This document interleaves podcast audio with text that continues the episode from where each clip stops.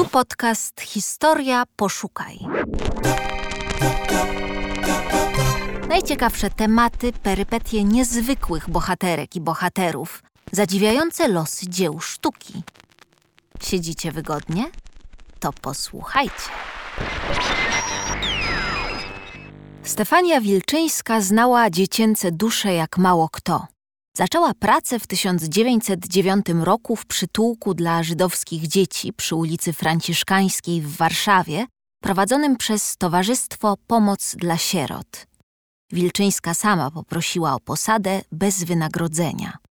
Przyjmująca ją Stella Eliasberg była pełna obaw. Zgodziłam się, choć nie bardzo ufałam. Młoda, przyzwyczajona do wygód, pieszczona przez matkę po studiach w Belgii, miałaby pracować bez odrazy nad brudnymi dziećmi piwnic? Jednak ambitna dziewczyna okazała się osobą sumienną, pracowitą i do tego wykazywała niemałe zdolności organizatorskie.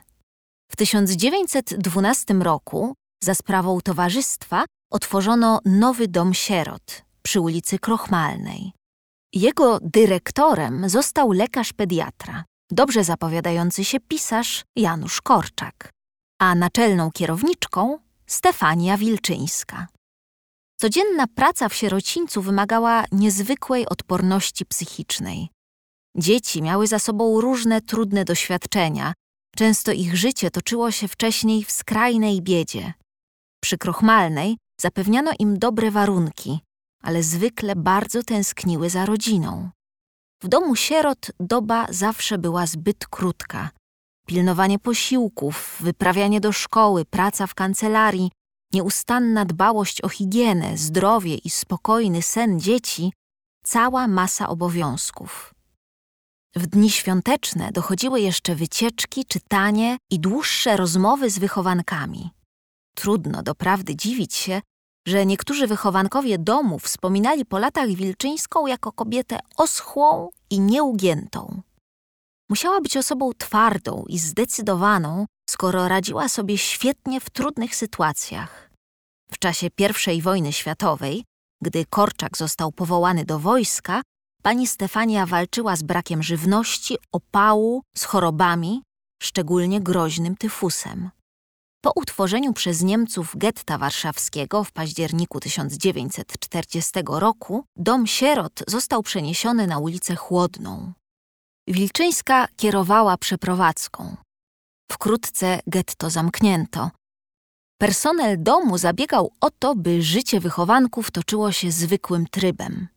Naukę kontynuowano dzięki dochodzącym nauczycielom, dbano o rozrywki dla dzieci. Korczak i Wilczyńska starali się zdobyć dodatkową żywność dla 200 podopiecznych. Kolejna przeprowadzka odbyła się po zmianie granic getta w październiku 1941 roku. Jeszcze raz urządzono pomieszczenia do nauki i pracy dla dzieci. Nie zapomniano o czytelni, kąciku dla lalek, nawet o kąciku ciszy. Zadbano, aby odbywały się przedstawienia, na które zapraszano gości. Jedno z ostatnich zaprezentowano 18 lipca 1942 roku, tuż przed rozpoczęciem akcji likwidacyjnej. 5 sierpnia 1942 roku rano dzieci wraz ze swymi opiekunami musiały przejść na Umszlakplac. Stamtąd w wagonach bydlęcych zostały wywiezione do obozu zagłady w Treblince. Prawdopodobnie jako ostatnia do wagonu weszła Stefania Wilczyńska. Wcześniej zadbała o to, aby dzieci wzięły kanapki na drogę. Jak Stefania Wilczyńska opisywała swoją pracę w domu sierot? Odpowiedź na to pytanie znajdziesz na portalu Historia Poszukaj w artykule Ewy Olkuśnik pod tytułem Tam są moje dzieci. Wybór Stefanii Wilczyńskiej.